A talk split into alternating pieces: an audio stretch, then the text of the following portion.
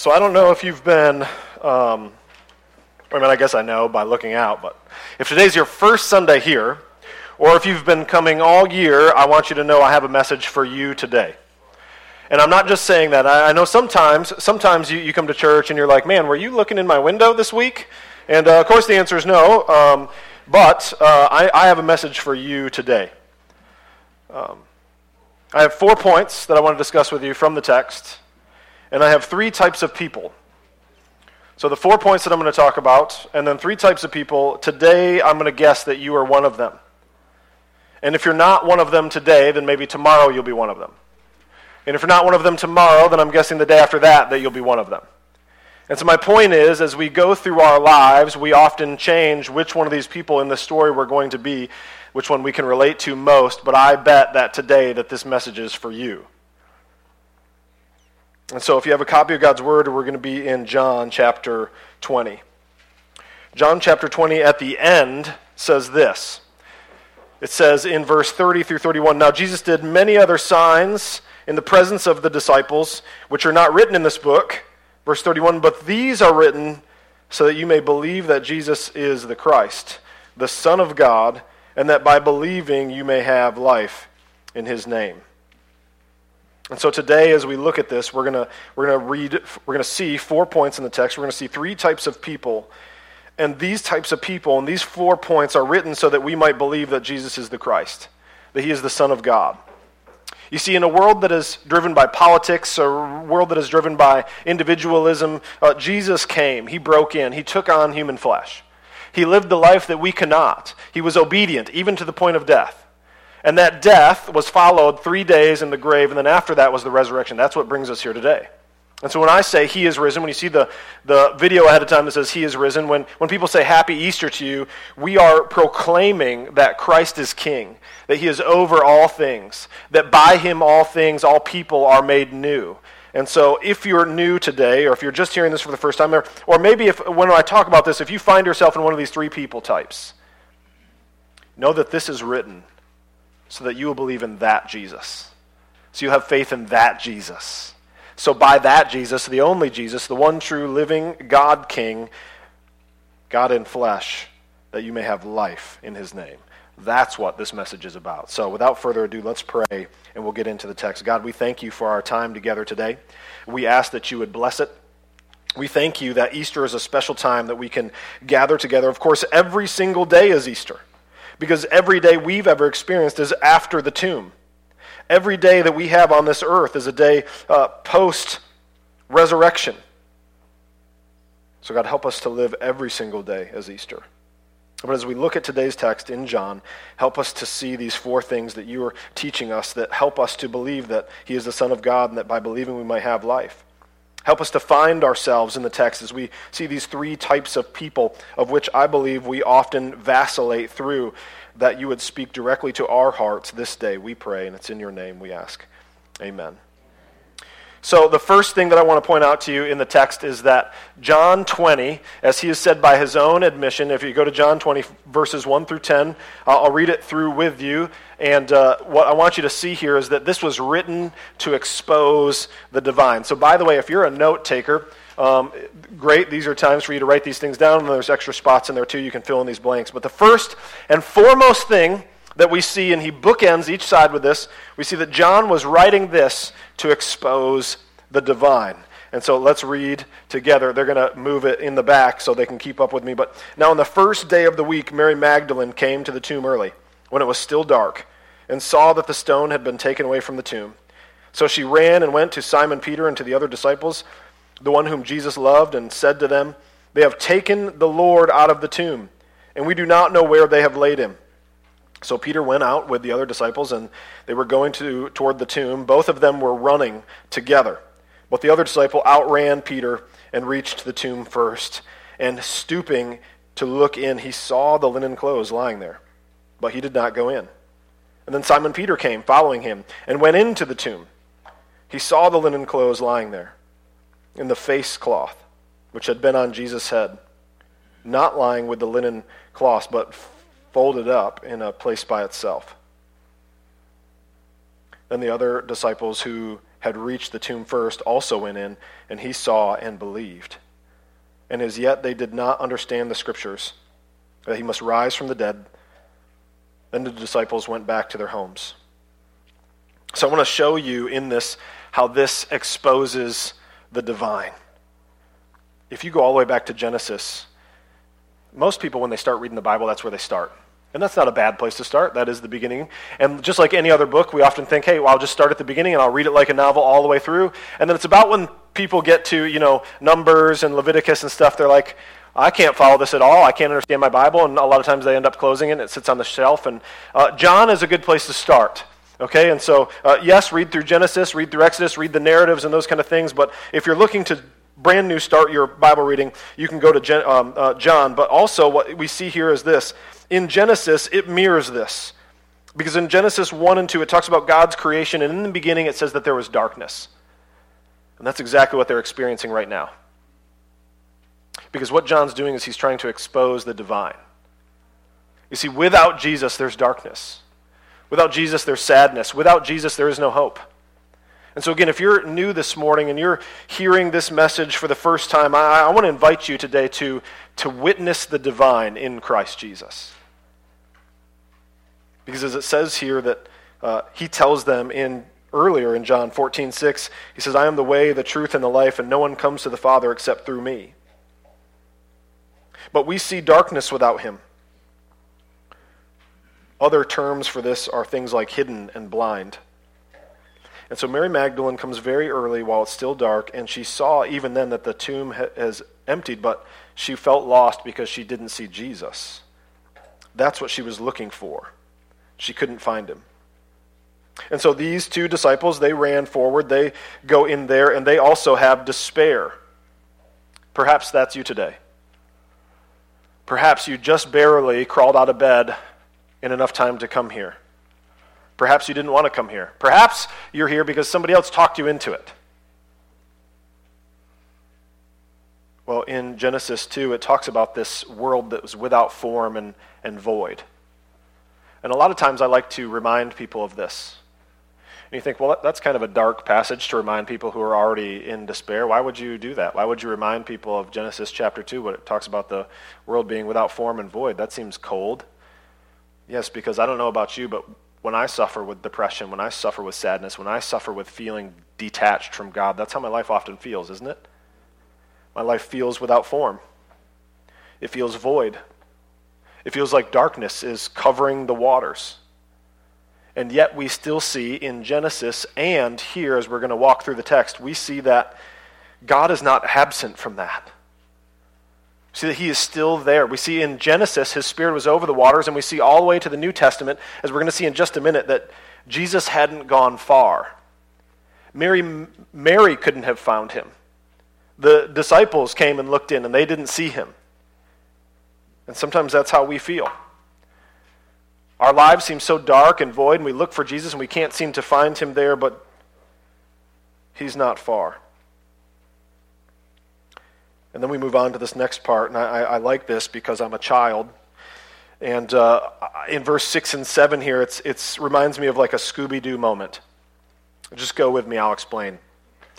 But in 6 and 7 it says, Then Simon Peter came following him and went into the tomb, and he saw the linen clothes lying there. The face cloth which had been on Jesus had, was not lying there, but it was, it was folded up in a place by itself. And if you are old enough to remember Scooby Doo, or perhaps uh, Robin of Locksley, do you guys remember Robin of Locksley? And so both of these had similar stories, and I'll, I'll tie this in in just a minute. But, but what I mean by this is in Scooby Doo, at the end of the adventure, right? They would find the, the person and it was always somebody who was dressed up in some kind of a monster costume, right? And I don't, I, it's different on different episodes and stuff like that, but they would always, you know, rip, in essence, it's the same. They would rip the mask off this person. It's like, it's nobody other than old man, you know, whatever, you know? Jenkins. Yes, Jenkins, often. I think it's Jinkies when they couldn't find, you know. But, but, but either way, it's, it's always who they always thought it would be, right? I would have got away with it too if it wasn't for your kids and your dog or something like that. Meddling kids. Meddling kids, thank you. I know we had some Hanna-Barbera fans in the audience. So who Scooby-Doo, you have them rip this mask off, and then it's always that perpetrator underneath. Now, like Robin of Locksley, if you're familiar with that, well, what he does is he dresses up to participate in this shooting match, right? And he dresses up to participate in this shooting match so he can win Maid Marian. And they don't know it's him, but she does. And of course, later, the disguise comes off, they find out who it truly is underneath. Now, here's the tie in Jesus was always the God man. The veil of death, this veil of the linen cloths over him, that was not his true identity. I mean, he's fully man, yes, but fully God. And it's when this veil is ripped away that we see the true Jesus. And what John's doing here is he's ripping away that disguise so we can see Jesus in his full. John is writing to expose the divine of who Jesus is. And Jesus is no less divine today than he was then. Jesus is no less alive today than he was then. And so, again, as we look at this, this first point is John is writing here to expose the divine, and that matters because of what he writes at the end. Because if this divine isn't the case, well, then the end doesn't matter. But because the divine is the case, then he writes this so that we can believe in that Jesus. And then in 8 and 9 here, we see these poor disciples. It says that they, the other disciples who had reached the tomb first, he went in, he saw, and he believed. For as yet they did not understand the scriptures that he must rise from the dead. And then later, of course, this would be revealed to John, and he would write this gospel. Because, by the way, I don't know if you knew this, but Bible trivia for you John is the one who, who beats Peter to the tomb. Very humble of him to put that in there, right? Just to kind of rub it in. By the way, Peter, I'm faster than you, and I'm going to record it in scriptures for everybody to know. But he gets there, and what he says is he looks in and he believes. But believes what? Again, he believes exactly what he's writing to you. That's why John writes it. John writes it because just like us, when we receive the good news, we want to tell other people. Just think of your own life. Don't shout this out, but let me ask you, because I'm going to prove to you the case. The last good steak you had at a restaurant was at. You just thought of it. Yeah, you, you can tell me if you want, but, that, but you just thought of the restaurant right? Or the last good, the, the best burger you've had out at a restaurant recently has been at. And the point is, is when you have a good experience, you want to tell other people. That's why things like Yelp and Google reviews and Facebook likes, that's why those things exist. And John having this experience, John having been at the tomb, John having, like Scooby Doo, saw behind the veil, saw Jesus for who he truly was, John who walked with Jesus for three years, saw him heal, saw him give sight, saw him feed, all of those things. John now sees this, and he sees the light in the darkness, just like in Genesis. He believes in these scriptures even though he can't understand all of them all at once. And he believes. And so he desires to share with us. I'm going to butcher this name, and I apologize for that. Belshazzar, I believe, Humbarier, Hum, Hum, it's got the, it looks like a smiley U, it's got the two things over it. I don't know. This is what he talks about with this scripture. He says, Divine truth is immortal. And although it may allow itself to be taken and scourged, crowned, crucified, and buried, it will nevertheless rise again on the third day and reign in triumphance for all of eternity. You see, because Jesus, as he took on flesh, Jesus, as he took on the grave, there's no way to disguise who he truly is. He is the righteous Lord. He is the truth. He is the life. He is the way. He is the hope. And without him, there is no hope. And so John writes this first and foremost, as he says in verse 31 These are written so that you may believe in Jesus, that he is the Christ, the Son of God, and that by believing you may have life in his name. So, firstly, he writes to expose the divine. And again, that matters for these three people we're going to talk about now. So that's point one, if you're following. Now we're on to point two, which begins the three people, okay? Of which I believe all of us fall into these categories today. So the first person uh, and the first type of people that this is written to, like I said, you may not be this today, but I guarantee you will be this some way, is firstly written to the dejected. Those who feel without hope, those who are sad, those who are mourning. And so we see the first person who this is written to, this is written as a promise to the, the dejected. And so go with me in verses 11 through 18 now as we look at this. Says, Mary stood weeping outside the tomb. And as she wept, she stooped to look into the tomb. And she saw two angels in white sitting where the body of Jesus had lain, one at the head and one at the feet. They said to her, Woman, why are you weeping? She said to them, They have taken away my Lord, and I do not know where they have laid him. Having said this, she turned around and saw Jesus standing. But she did not know that it was Jesus. Jesus said to her, Woman, why are you weeping? Whom are you seeking? Supposing him to be the gardener, she said to him, Sir, if you have carried him away, tell me where you have laid him, and I will take him. Jesus said to her, Mary. She turned and said to him in Aramaic, Rabboni, which means teacher.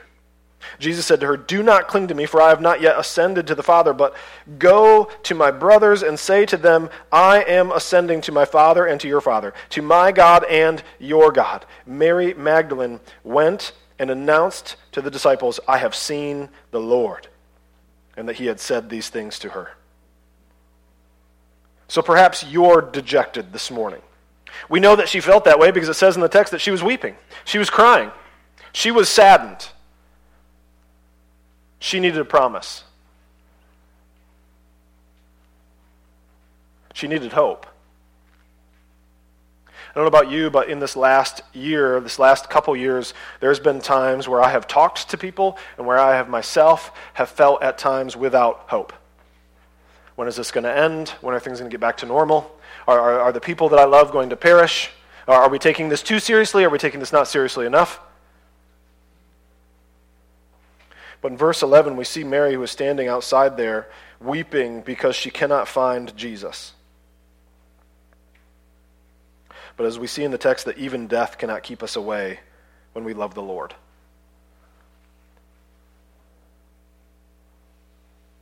And the grave itself loses its stigma when we long for Christ. Mary and the other disciples were not put off by the tomb. Especially in Jewish tradition. I don't know if you guys are um, superstitious or not. When I was a kid and we were riding the bus, we used to hold our breath going past graveyards. Is that, I don't know if that's still a thing. I don't know why we did that. I would always hope on the, this is the kind of kid I was. I, I didn't always do that, but I'd like try to gear other people up for that, and I'd always hope, like, oh, I hope there's a long graveyard going up. We'll see if this kid will pass out, right?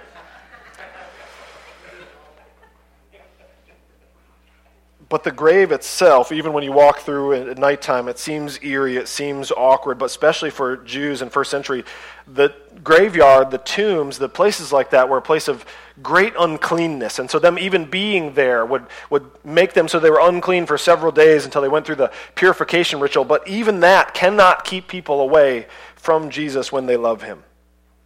And so Jesus, who once was weeping for his friend, now has someone who is weeping for him.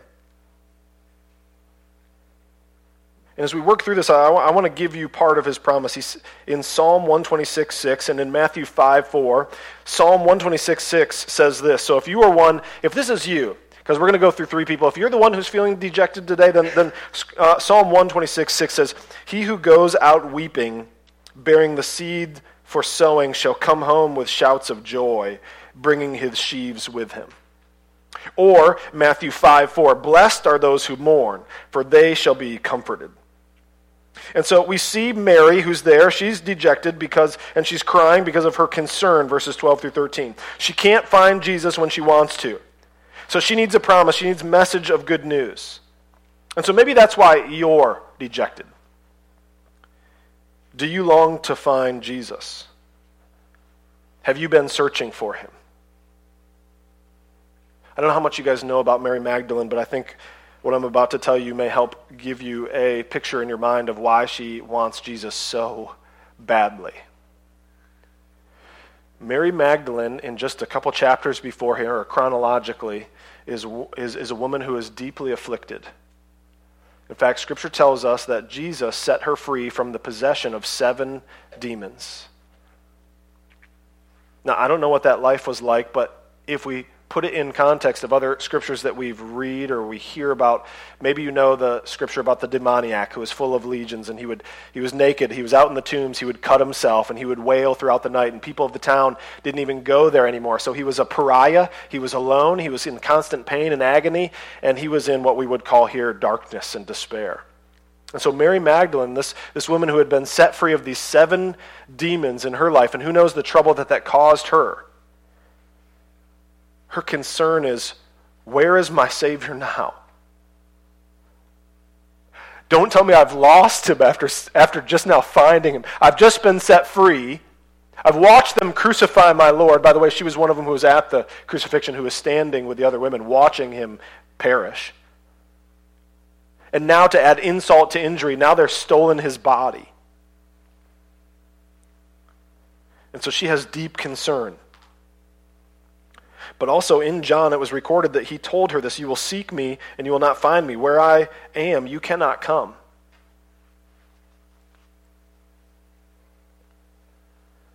And she was confused. Sometimes that's what makes us dejected. She was confused. Jesus was standing right there with her, and she knew him not. Look at the text in verses 14 and 15. It says there that uh, she, having said this, she turned around and saw Jesus standing but she did not know that it was Jesus until he spoke. And Jesus said to her, Woman, why are you weeping? Whom are you seeking? And supposing him to be the gardener, she said, Sir, if you have carried him away, tell me where you have laid him, and I will take him away. You know, Jesus warned us of this too. He said that he's going to speak in parables. And then later, he also said that there's going to be a time of judgment where people are going to cry out to Jesus. To say, Listen, I tell you the truth, I did not know you. Romans tells us that we are all born with this innate nature of knowing Jesus, but we choose not to know him. We choose not to follow him. We choose to ignore point one of the sermon, the, ex- the exposure of him being divine, and so therefore we left in point two where we are sad and we can't find Jesus even when we want him. But here's the promise. If this is you this morning, if you're feeling sad, if you're feeling dejected, here's the promise. Look with me with the rest of the picture here, uh, passage here where he says in verse 16, and he said to her, Mary. Amen. He calls her by name. She turned and said to him, Rabboni, which means teacher. And then Jesus gave her a calling. He said, Listen, don't stay here holding on to me. I have things to do. Rather, go and tell others about me. And so, if you're here this morning and you feel dejected, you feel sad, you feel like you can't find Jesus, ah, I want you to know something. He knows you by name, He knows every hair of your head. He knows every single thing that you have done, and yet He still stands and calls to you personally. And today, you can accept point one that Jesus is divine. You can accept that Jesus is Savior. You can accept that He's King. You can accept that He's Son of God. You can accept that He's Lord. And if you accept that, John says that you will have life in Christ. He tells us in John 10 27, My sheep hear my voice, and I know them, and they follow me. So maybe you can relate to Mary today. Again, if I can use cartoons, Mary is the Eeyore of this story. And that's okay because John gives a promise to the dejected. So the second type of person is the disquieted. And in this text, John gives peace to the disquieted. Disquieted, uh, I, I, like to have all my, my points match. You, so I'll pat myself on the back. They're all P's, they're all D's. It's easy for you. So, he, so, so here's, a fun, here's a fun test. Guess at the third one. You know where we're going. I just told you. P's and D's. See if you can figure it out. We'll tally it up at the end, okay? Uh, but so, uh, this is written as peace to the disquieted. Disquieted means they are afraid, they are anxious. And so maybe you don't feel like you can't come to Jesus, like Mary Magdalene felt with the seven demons, which, by the way, you can. Maybe you feel like Jesus has abandoned you.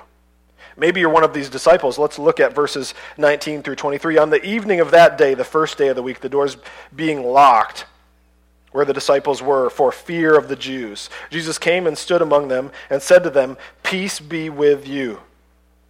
When he said these, when he, when, when he had said this, he showed them his hands and his side. Then the disciples were glad when they saw the Lord. Jesus said to them again, Peace be with you. As the Father has sent me, even so I am sending you. And when he had said this, he breathed on them and said, Receive the Holy Spirit. If you forgive the sins of any, they are forgiven them. If you withhold forgiveness from any, it is withheld. So here's some things you need to see in this text. This is peace to the disquieted. These disciples walked with Jesus for three years. They saw him do all these same things, right? They saw him feed, they saw him heal, they saw the same two that ran there before.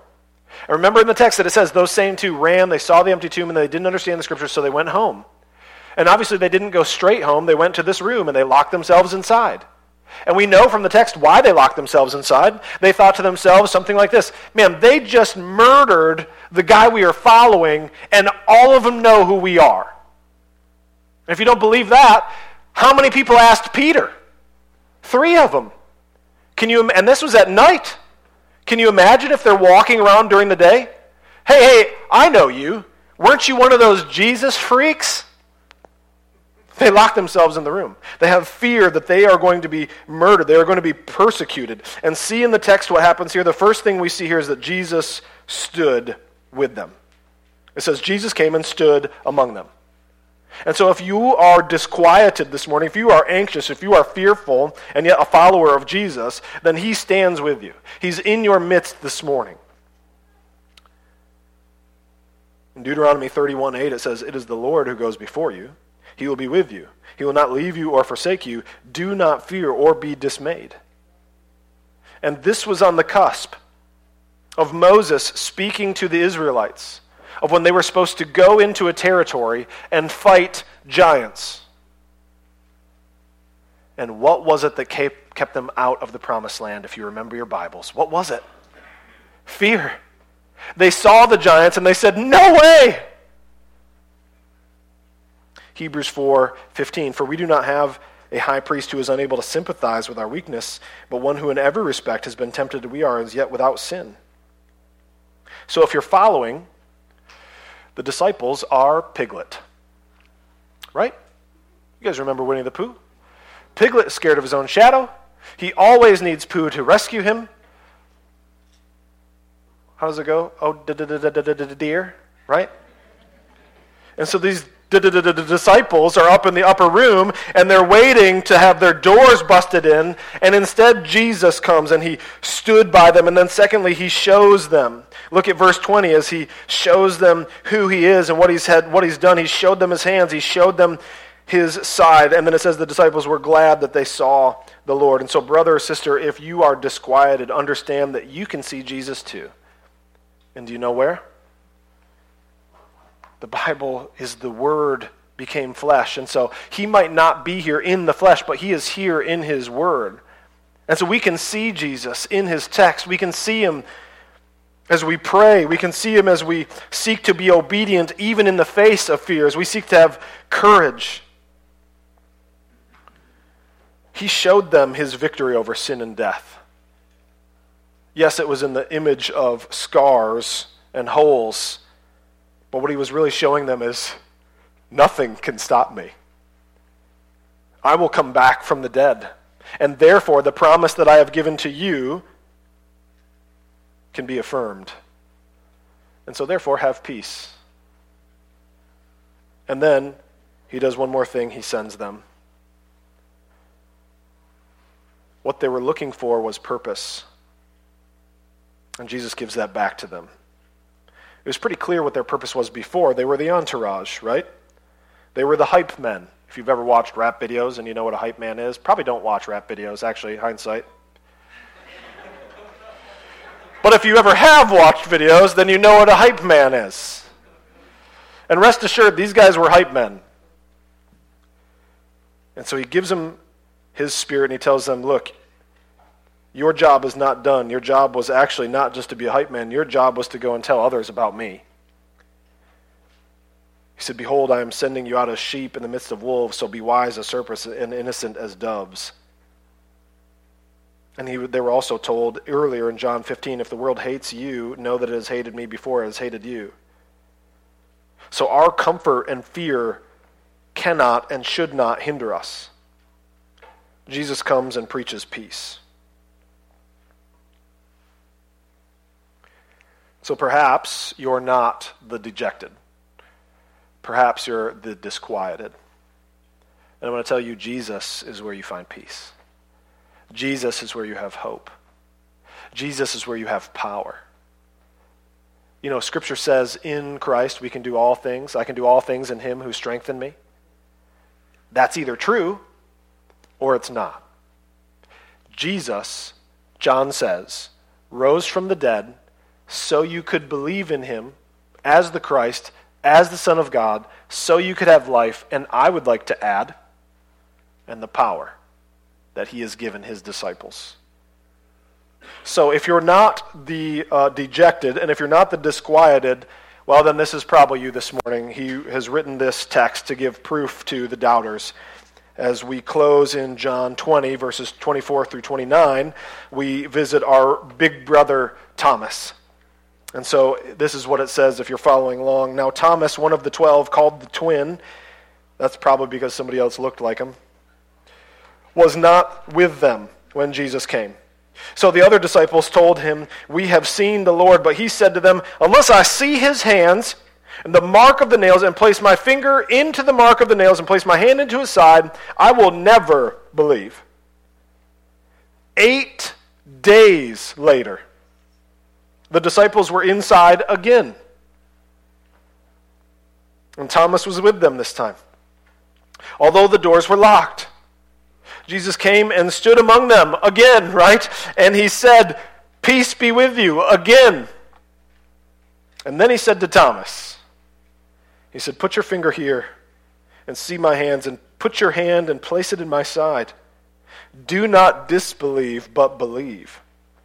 Thomas answered him, My Lord and my God. Jesus said to him, Have you believed because you have seen me? Blessed are those who have not seen and yet believe. So the other the last reason and the person you might be is a doubter.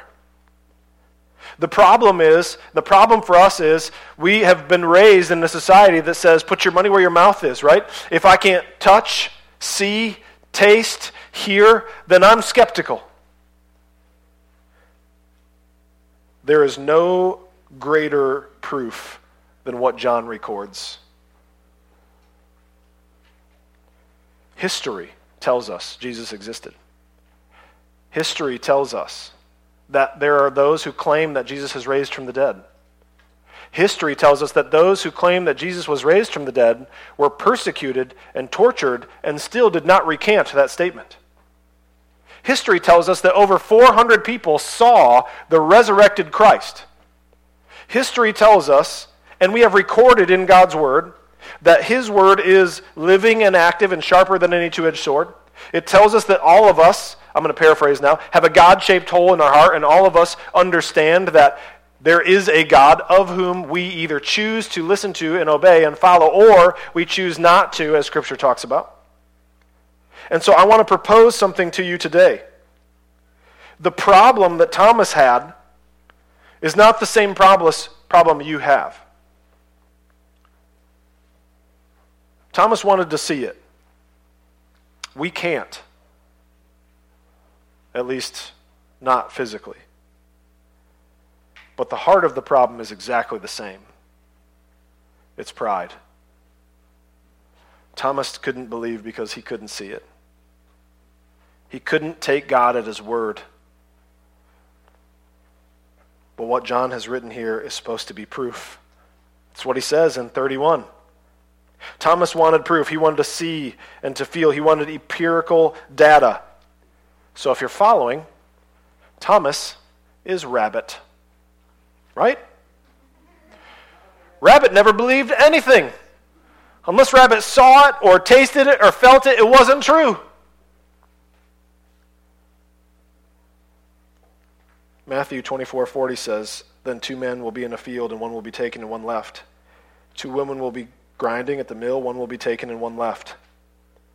My friend, if you're here today and you want proof, I pray that what John has written will be enough and that you won't have to wait to see that proof.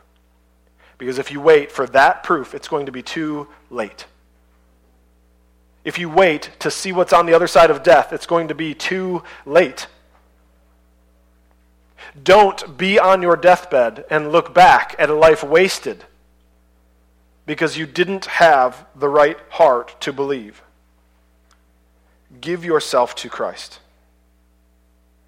He was a real person who truly appeared. Thomas professed. Jesus said, I am the way, the truth, and the life. No one comes to the Father except through me.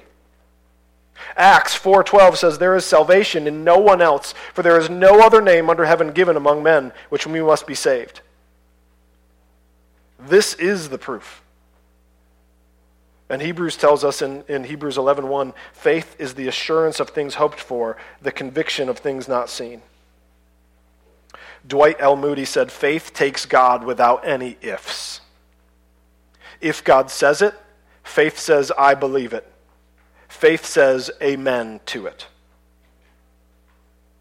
So here are the four points we've talked about. John wrote this to expose the divine, right?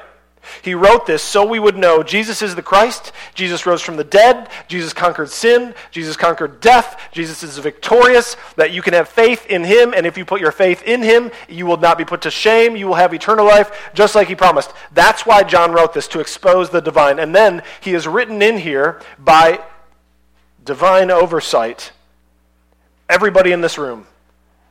If not today, then tomorrow. Because if you're anything like me, you vacillate between these.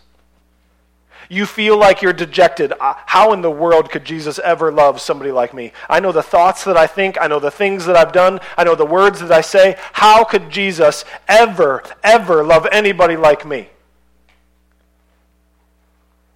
It's because he's given a promise. Maybe you're disquieted. Maybe the thought of witnessing to people, the thought of living for Jesus is something scary to you. What if I screw up again? Well, what if I can't do it? Or maybe it's a mix. What if this was all fake? What if this is not real? Or you doubt. Well, I know the Bible says that Jesus would save me and he would accept me and he would take me, but, but what if he doesn't? What if I'm wrong?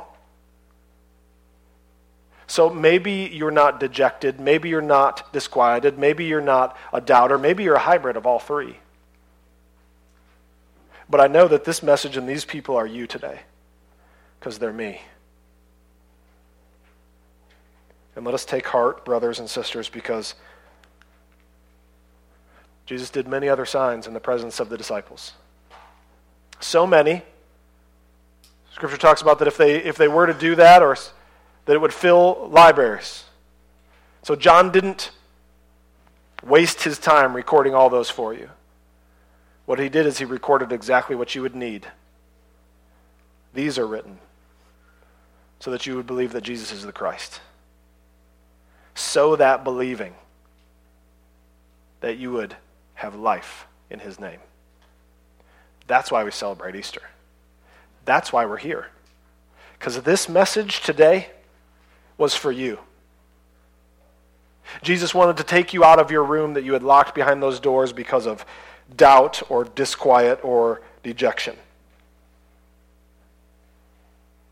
This was written for you. Oh, gracious God, we admit that we see ourselves in this text this morning. We at times feel dirty, too dirty to come to you. We at times feel too afraid to act for you. We at times, we even doubt your power and your goodness. God, we ask that you would forgive us.